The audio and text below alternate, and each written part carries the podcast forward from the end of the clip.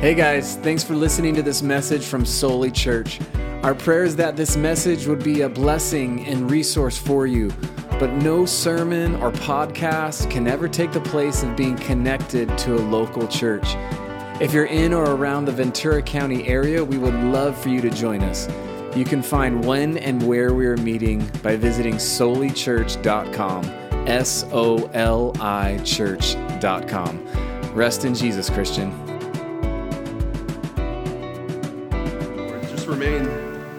Standing with me as we look at our New Testament text. You can flip to Luke 2. This morning we're going to be in verses 21 to 38. And that's where we're going to have our uh, sermon from as well. And when the eight days were completed, so that it was time for his circumcision, he was also named Jesus, the name given by the angel before he was conceived in the womb. And when the days of, the purifi- of their purification, according to the law of Moses, were completed, they brought him to Jerusalem to present him to the Lord. As it's written in the law of the Lord, every firstborn male that opens the womb shall be called holy to the Lord and to offer a sacrifice according to what's been stated in the law of the Lord a pair of turtle doves or two young doves. And there was a man in Jerusalem whose name was Simeon, and this man was righteous and devout, looking forward to the consolation of Israel. And the Holy Spirit was upon him, and it had been revealed to him by the Holy Spirit that he'd not he'd see death before he'd seen the Lord Christ. And he came by the Spirit into the temple. And when the parents brought the child Jesus to carry out for him the custom of the law, then he took him in his arms and blessed God and said, Now, Lord, you're letting your bondservant depart in peace according to your word. For my eyes have seen your salvation, which you have prepared in the presence of all peoples, a light of revelation for the Gentiles and the glory of your people, Israel. And his father and mother were amazed at the things which were being said to him. And Simeon blessed him and said to his mother Mary, Behold, this child is appointed for the fall and the rise of many in Israel, and as a sign to be opposed, and a sword will pierce your own soul, to the end that thoughts, that thoughts from many hearts may be revealed. And there was a prophetess Anna, and the daughter of Phanuel of the tribe of Asher. She was advanced in years and had lived with her husband for seven years after her marriage, and then as a widow to the age of 84. She did not leave the temple grounds, serving night and day with fasts and prayers. And at that very moment, she came up and began giving thanks to God and continued to speak about him to all those who were looking forward to the redemption of Jerusalem. And when his parents had completed everything in accordance with the law of the Lord, they returned to Galilee, to their own city of Nazareth. Please be seated. It would, uh, in fact, be a miracle, an act of uh, the divine, if I was able to actually preach every verse in this passage. Um, there's so much here, so I'd appreciate if we could just go before God and, and pray at the onset of our time, and then we'll see what we can do with the remainder. Uh, Almighty God, who gave the apostles the gifts of the Holy Spirit so that they might proclaim your word with power, grant to me right now, your servant, the same spirit of wisdom and discernment as I teach and preach your holy word in your holy name. As the psalmist says, Lord, allow the words of my mouth and the meditations of my heart be acceptable in your sight. Lord, my rock, my redeemer, may the truth that's declared from this pulpit this morning, may the truth that's being declared right now this morning search the conscience, convicts, convince and convict the mind, and win the heart of those who hear it. Would the glory of your kingdom be advanced today, even just one little step? Would the glory of your kingdom be advanced today as it was yesterday and the day before and the day before that through Jesus Christ our Lord? Amen. you know, over the last few weeks, as we've been here at church, we've seen the people that God has, has chosen to reveal the good news, the coming of the Messiah to the world. And He hasn't chosen earthly uh, kings and queens, He hasn't chosen you know, the educated magisterium. He hasn't chosen the religious oligarchy, not at all. None of these has he, has he chosen. The story of Jesus has been entrusted to the humble priest and the, and the barren, the, the virgin and the carpenter, the angels and the shepherds, and this morning, the old and the faithful, the gray and, and the long awaited. The true story of redeeming grace, that's been our theme, right? The, the coming of redeeming grace, the dawning of redeeming grace. It, it doesn't bypass those people. This is the point here. If you guys take nothing away in the first minute and 50 seconds of my message, if you don't take anything away, take this away that the, the, the, the message that was brought 2,000 years ago uh, was, was brought to many of the people that, that we as, as, as human beings, and oftentimes the church in general, forget about. The least of these, it would be that, that, that this is who God has chosen to reveal the message of Jesus to first. And then the redeeming grace is, is for those very people the ones sometimes we uh, marginalize, we look down upon.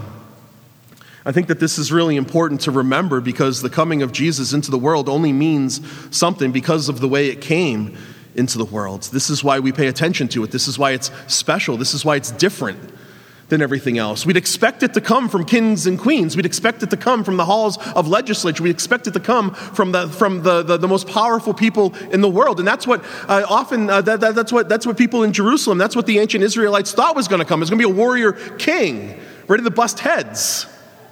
And that's not what we've been given. We've been given a, a message that starts with a proclamation to, to, a, to, to a virgin. And before that, a, a barren woman following only on the coattails of the prophets of old. And the, and the Israelites just didn't get that. And that's why this is, this is meaningful. That's why uh, the dawning of redeeming grace and the way that it's been chosen to come upon us is really important for us to understand. You know, notice that, that Luke, he doesn't provide us with, with just a description of what's taken place and, and just leave it there. He's, he's focusing in on, on what's said so that we might have an explanation of why these things were done. And, and this is really important to me as a Christian apologist you know, um, and I said before in my last message that I don't want to give you guys just an apologetic for, for the reliability of, of Luke, but I can't, it can't be avoided. You know, Luke, in his opening to, to this gospel, it's clear that he's intending to write an orderly account to, to real people in, in real time, centered on real events that actually happened in, in, in, in space time. He's not knitting together for us fanciful Christmas stories that, that we can enjoy while baking cookies. He's, he's giving to us something that's, that, that's really important because it really happens. They're not just nursery rhymes or, or Christian myths. I also want to remind us that, the, that there had been, at this, to this point, there had been 400 years of silence between the end of the prophetic ministry and what we have here now at the, at the beginning of the New Testament. And they'd been a, a, a silent error. The, the, the, a people of God had been used to hearing from God visually, audibly, constant prophets, and now nothing. Silence until six months before this passage we have here when an angel uh, first appeared to announce the coming of John the Baptizer and then Jesus.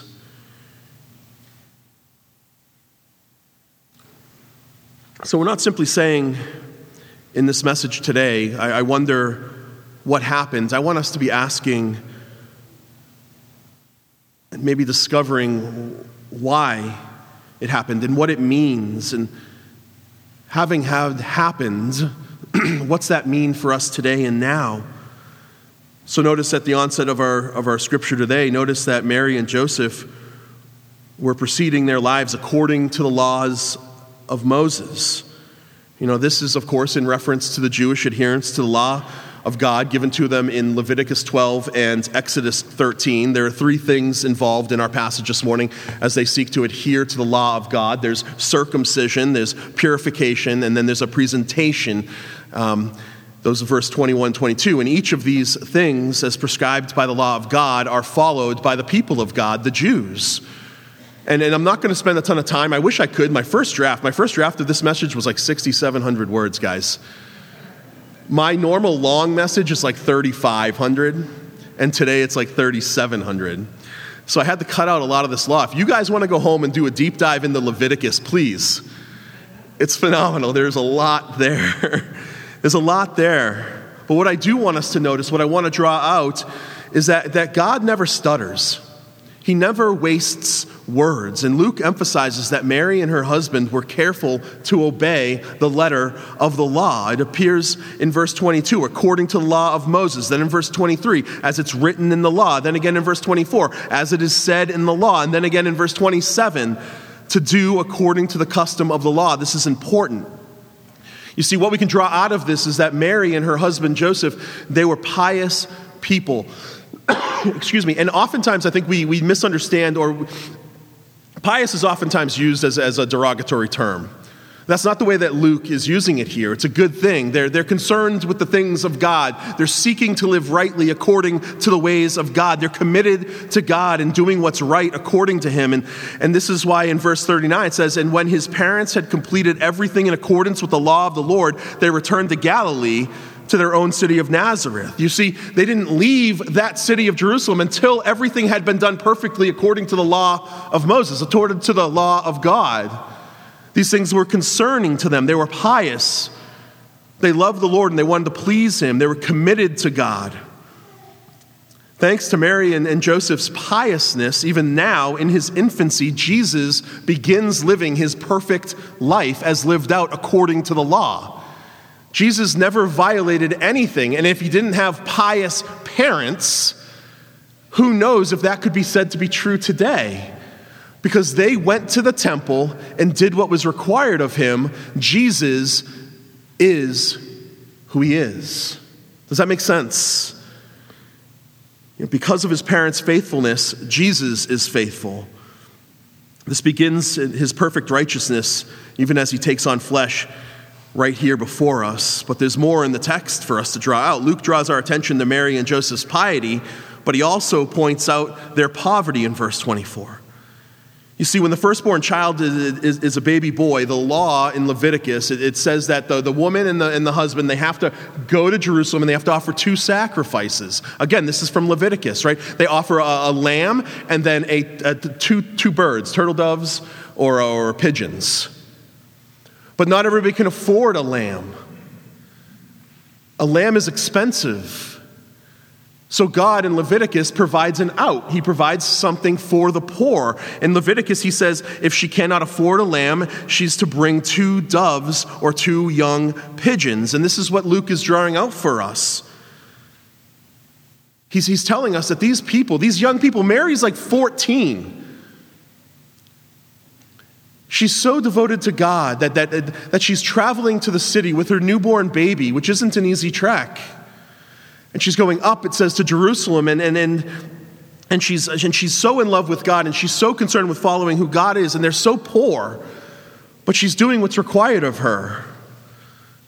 You see, I want to reiterate this because, again, it's, it's one of my main thrusts, loved ones. Jesus wasn't born to a king, but to a laborer. His mother wasn't a princess, she's an insignificant peasant girl.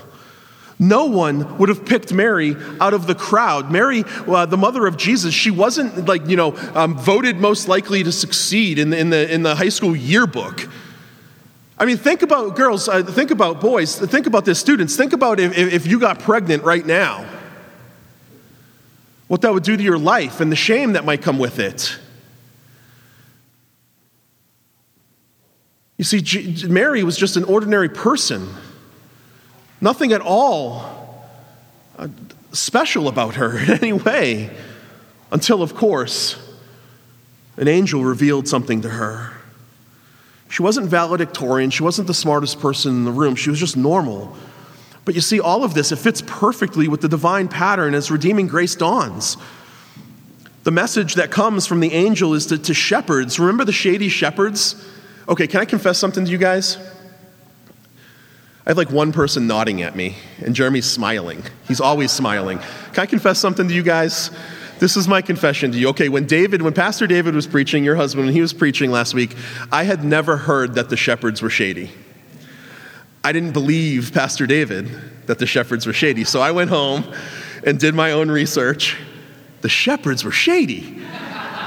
Like super shady. Did you guys know that the shepherds, they weren't even allowed to testify in court? back then because they were willing to do, they were known, their reputation was, was that they were known to do whatever it took to survive. They would say whatever you wanted as long as you gave them some money.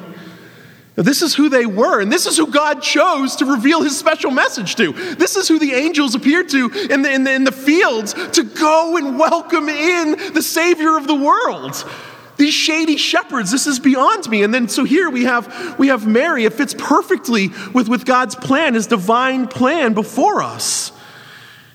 Now, why in the, in, in, the wide world would, would God send his divine messenger to, to unreliable witnesses? Why wouldn't he choose, I mean, the most common that we'd expect? Why wouldn't he choose the kings, the rulers, the politicians, the religious elites? Why did he choose a, a Hebrew peasant girl? And here in verse 25, a man in Jerusalem. There was a man in Jerusalem whose name was Simeon. Here we have another poor, pious Jewish man. We're told also that he was, he was righteous and, and he was devout. You see, Simeon knew his Bible because he was looking forward to the consolation of Israel, is what the scripture tells us. You see, the whole Old Testament was looking forward to the one who would finally come and bring consolation, bring comfort to God's people. And that comfort had just arrived in Jerusalem on this morning as a baby.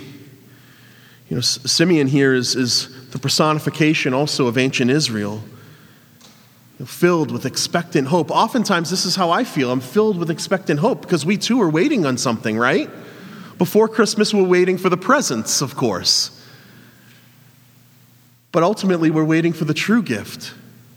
We're waiting for Jesus to come back.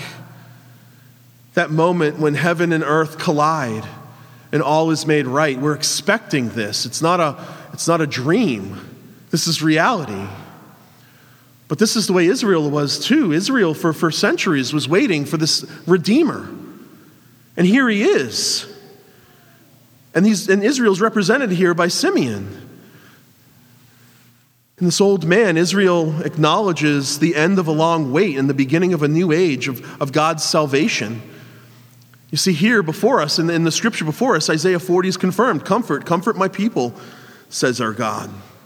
Speak kindly to Jerusalem and, and call out to her that her warfare has ended and her guilt has been removed.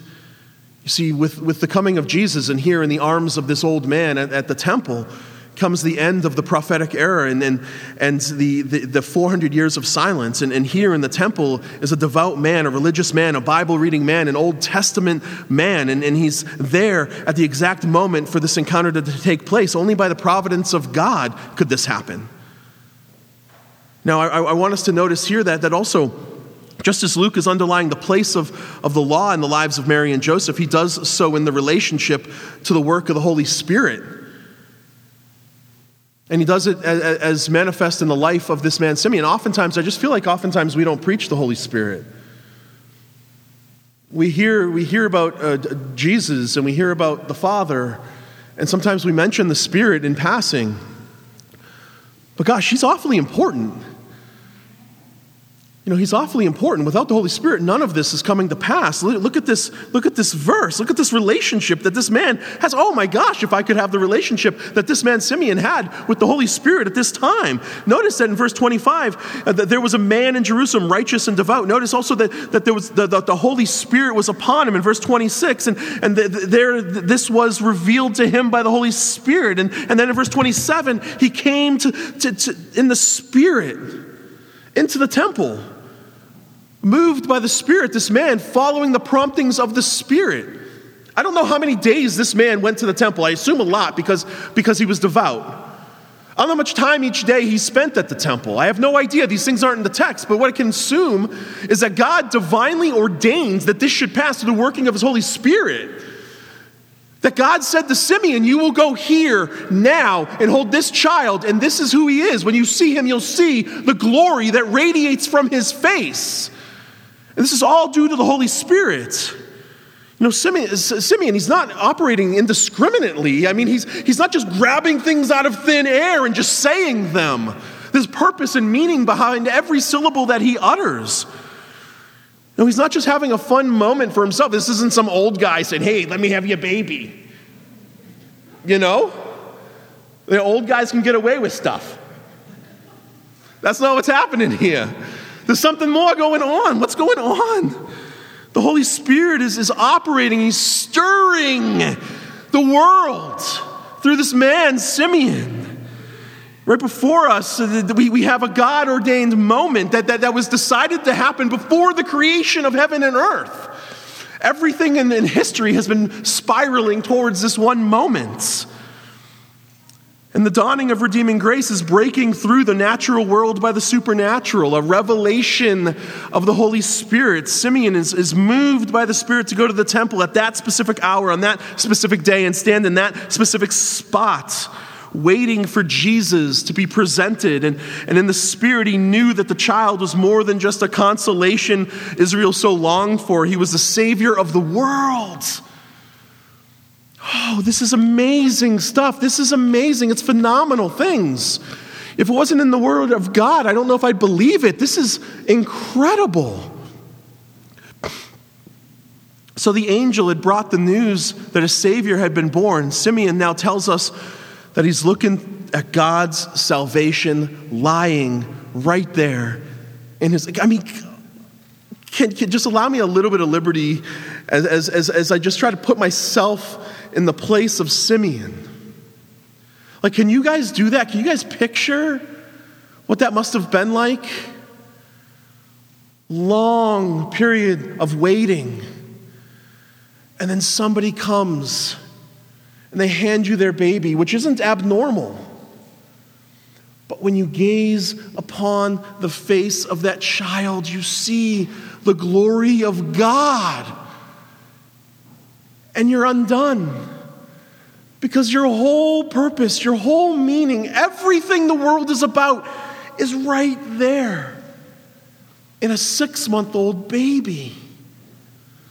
Promises fulfilled, hope restored.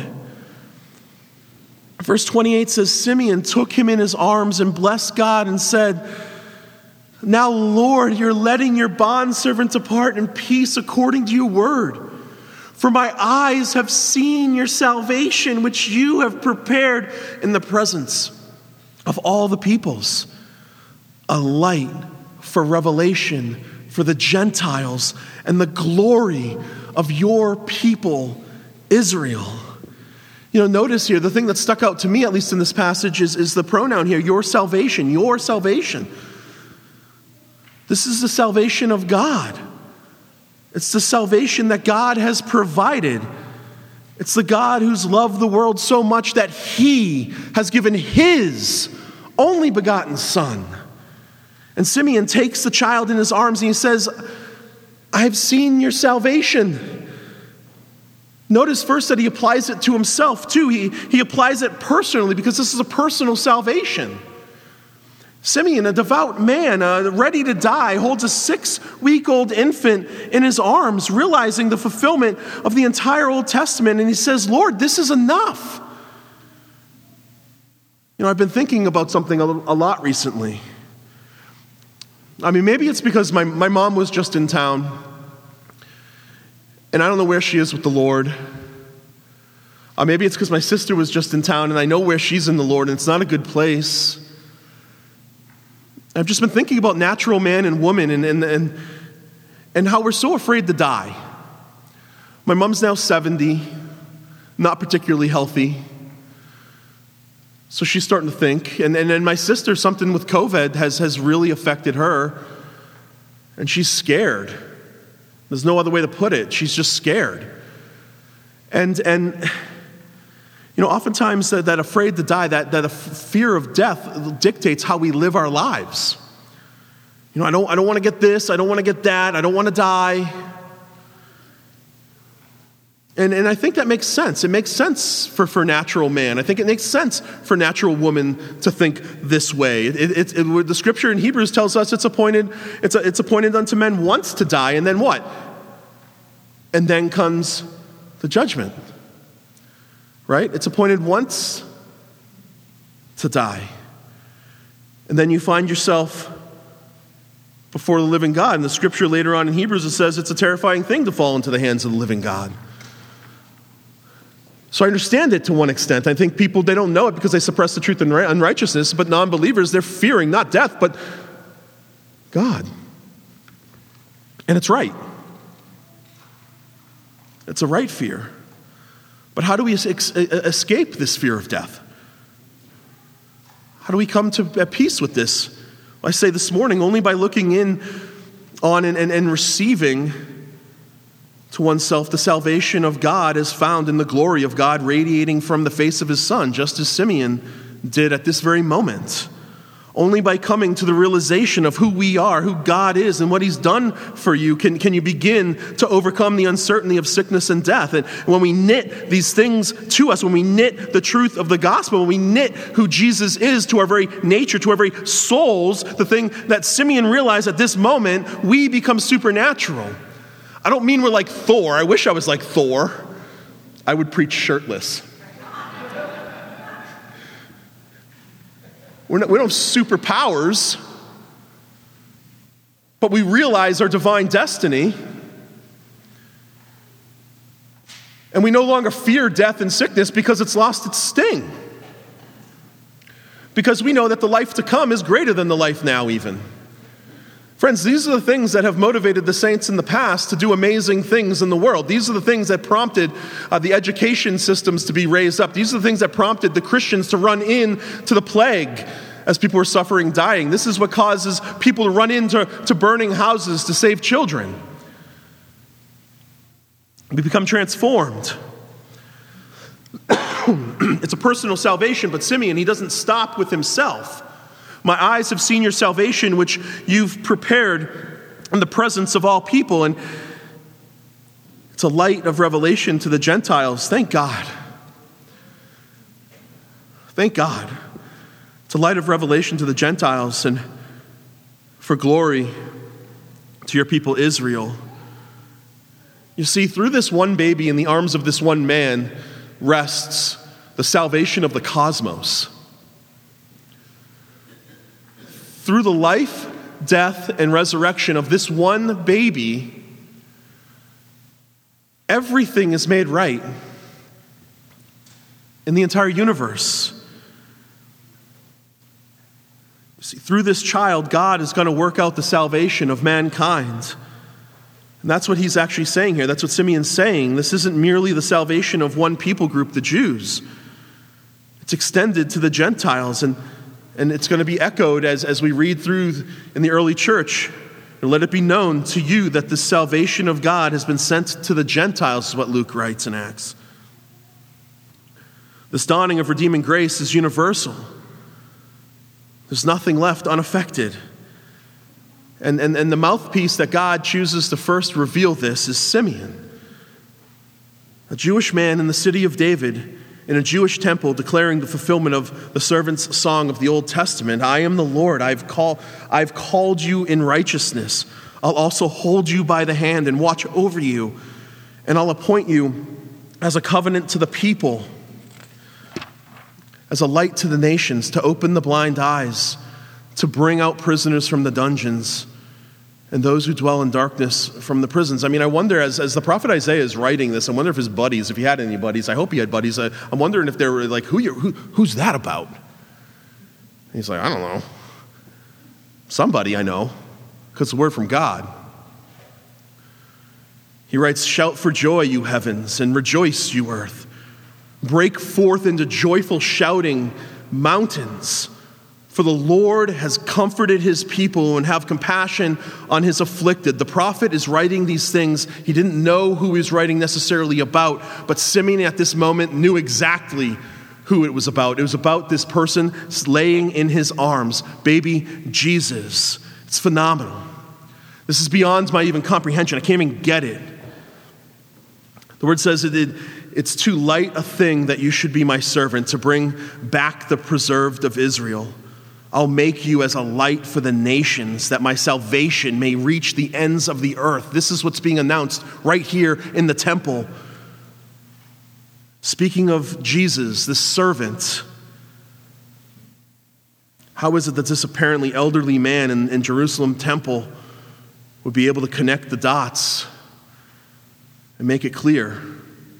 Well, it's the same way that, that, that Mary did. It's the same way that these, these shady shepherds did by the, by the Holy Spirit and His power. You see, this is, this, friends, this morning, this is, this is what God does. Like, this is what He does. This is, this is the true story of reality, friends. This is what He does. He, God opens the, the eyes of the blind and, and He softens hard hearts. And, and, and, and if, if you believe in Jesus today, it, it, it, it's exactly what He's done for you. Each and every one of us is a miracle. Don't you understand this, church? This is why I get so emotional up here, and this is why it, it, it, it, it's so hard.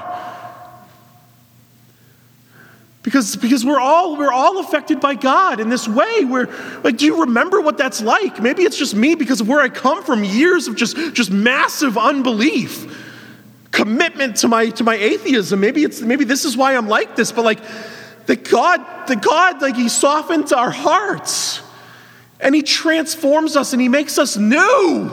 It's incredible. And I love Him so much for it. I love Him so much for it. It's not like, uh, like I'm a pretty hard guy. Ask my kids, you know. Like I'm not like uh, like like like a softy. I don't think. I don't cry often unless I'm preaching. This is incredible. And this is the true story of reality. This is the truth of the Christmas season. This is what, what all those gifts, children, students, this, all those gifts that your parents loved on you, all of them that they sacrificed to give you, this, this is what each and every one of those gifts represents. The gift of salvation. That a God would, would love you individually and call you by name and, and want to spend forever and ever with you. That's what those gifts mean. It's incredible. And he does it all by the power of the Holy Spirit. And this is the only explanation of genuine uh, Christian faith. You know, friends, you can have uh, all, the, all the stuff that's floating around. You can have easy believism, you can have all the other religions, you can have uh, the false piety, not the piety that we see here in our passages, but, but you can have the false piety. You can, you can come and go to church as you wish. Uh, you can come every Sunday if you want. You know, you can do whatever you want, really. But only when the Spirit of God comes and opens your, your eyes and, and settles on your heart, only then will you say, Now my eyes have seen this salvation. Now I recognize this. And furthermore, I, I, I can't possibly keep it to myself because it's for the Gentiles. It's for the whole world. And it's for the glory of Israel, is what our passage says. I mean, did you get that? Christine, I know you have lots of Jewish friends. This passage struck, brought you to my mind and struck home. You know, the, the glory of Israel, God's people. It's from Israel that God's salvation has come to us. Christ, Messiah, Yeshua, was born. I say to you again, uh, by, a, by a peasant Hebrew girl. Salvation is from the Jews, the, the most unlikely of people, even. God gave Israel, the patriarchs, He gave to them the, the covenants uh, of the promises, and He gave to them the law, and He gave to them the prophets, and finally, in, in these last days, He gave to them Jesus as their crowning glory. And through adoption, He's given Jesus to you and to me as well. There's something else I just can't shake. I like, can't shake this scripture. Um, I think about it like all the time. I mean, almost, almost every day, all the time. Paul says, uh, We're not like Moses, who used to put a veil over his face so that the sons of Israel would not stare at the end of what was fading away. But their minds were hardened, for until this very day, at the reading of the Old Covenant, the same veil remains unlifted because it's removed in Christ. But to this day, whenever Moses is read, a veil lies over their hearts. But whenever someone, listen to this, whenever someone turns to the Lord, the veil is taken away. Now, the Lord is the Spirit, and, and, and where the Spirit of the Lord is, there's freedom. But we all, with unveiled faces, looking as though in a mirror at the glory of the Lord, are being transformed into that same image from glory to glory.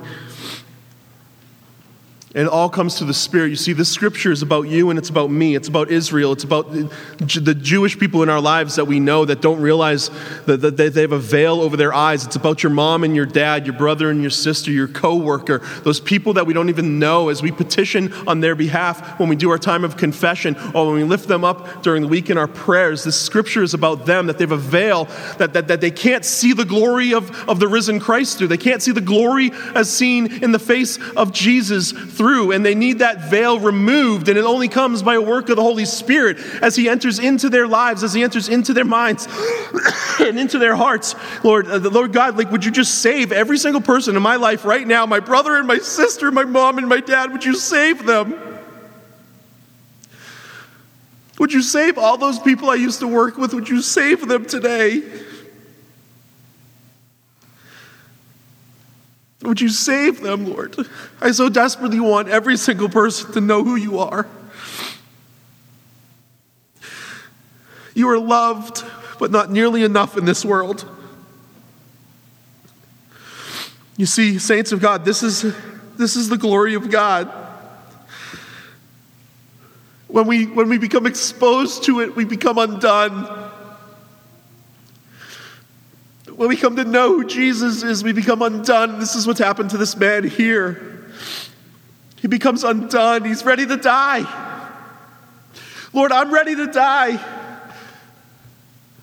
He becomes undone. And the entire context here is amazing. It's the glory of God. And here, here, the entire context, the glory of God is resting in the arms of this man. I wish, oh, and this is what Simeon's saying to everyone. See, I'm not going to make it through this whole passage. You guys are going to be here forever. Friends, salvation is here. We don't need to fear any longer.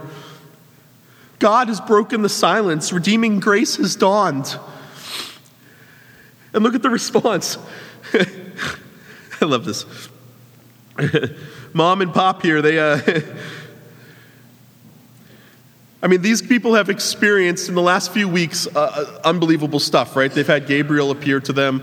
The other gospels testify to what, what God did with Joseph and, and telling Joseph what was happening. You know, stuff has happened here. It's amazing. So, how do they respond? Oh, yeah, no, we, Simeon, we know all about it.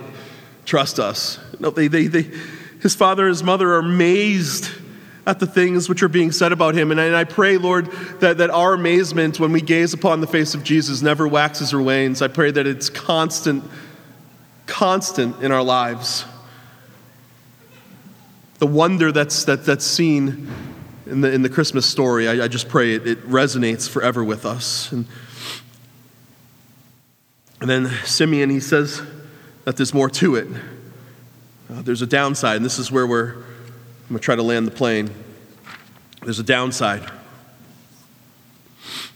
Turning to the mother of Jesus, Mary, he says, Behold, this child is appointed for the fall and the rise of many in Israel, and as a sign to be opposed, and a sword will pierce your own soul to the ends that thoughts from many hearts may be revealed. In other words, friends, what Luke is telling us here is that this salvation that's found in Christ comes at a cost. You know, sometimes during uh, Christmas, uh, we forget the dark side of the birth narratives. They all have their climax uh, on a cross, on a hill, with three men suffering and dying, particularly Jesus at the center. You know, Jesus is going to explain this in time. Whoever wants to save his life will lose it. Whoever loses his life for my sake will find it. Saints of God, right here this morning, loved ones. The message is this Unless you fall, you will never rise. Unless you fall before Him and acknowledge your need for Him as a Savior, you will never rise to know the gift that lends to Christmas its magic. Unless you fall before Jesus and acknowledge your need for Him as a Savior, you'll never rise to know the gift that is His. Some will fall, some will rise, and, and this is the scandal of the cross. This is what Luke through Simeon promises us. And oh man, I'm gonna have to skip Anna. I'm so sorry. Anna's rad. Uh, she's awesome. She's saying a lot of the same stuff. She's she's uh, dude, she's a woman prophetess. Girls. Oftentimes we hear the lie that the Bible like isn't for you or it's sexist or misogynistic. Right here before us, we have a woman prophet Notice that the word prophet isn't used in relation to Simeon either. We have a prophetess here, God using a woman in a very powerful way to proclaim the coming salvation of the world. Young women, girls, you are of infant value and worth. You're made in the image of God. You're no lesser than, than a man. You're no lesser than, than me because, because I'm a pastor. Our roles and functions may be different, but they're no less important. They're very important, girls. Very, very important. Oh, man. Okay.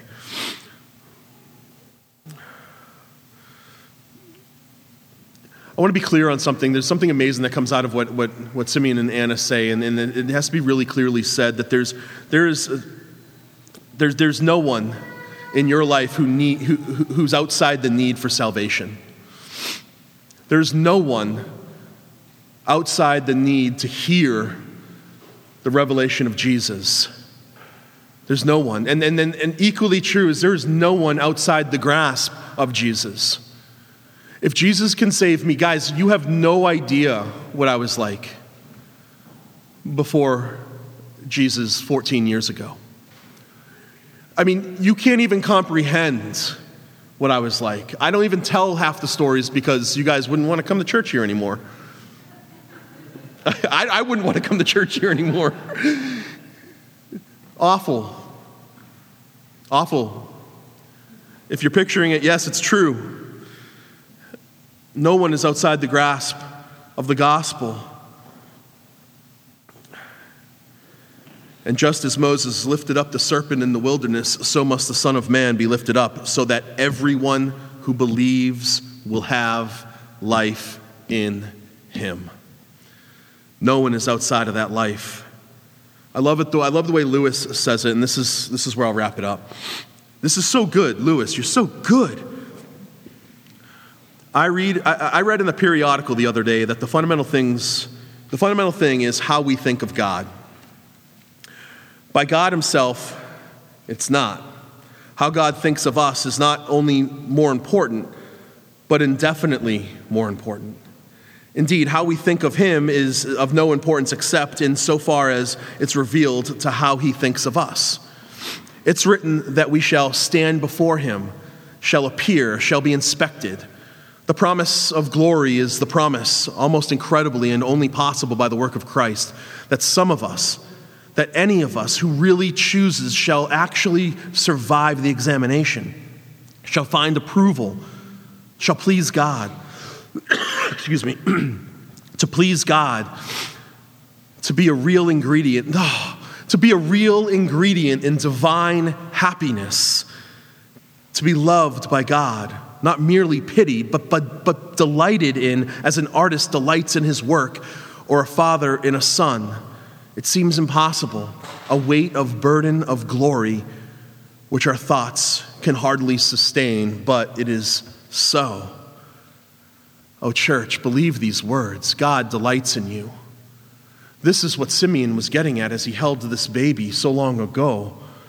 He realized the promises of a Savior were in his arms, and, and God was taking delight in what he was doing and pleasure. And God takes delight in you as we realize our call on our lives to be ambassadors of Christ, to be begging on behalf of Christ to be reconciled to God. 2 Corinthians 5:20. This is what we ought to be doing. This is what Christmas is ultimately all, all, about. Believe, believe on, on the Lord Jesus Christ, and you will be saved. This is our message. This is the message of Simeon, and, and this is who God chose to announce that the salvation to the world has arrived. Look, he, he, he, chose, he chose a barren woman and her priestly husband. He chose, he chose a, a virgin Mary and her, her carpenter Joseph. And, and then he, he chose Simeon, an old man, and an old woman Anna. And he chose me, a wretch and He chose you because you're messed up too. I know you are. But this is who God has chosen to reveal His message. You see, He's not done speaking.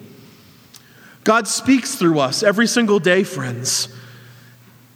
God speaks through us, and He continues to speak through us in a world that so desperately needs this Christmas message and the dawning of redeeming grace. Let's pray.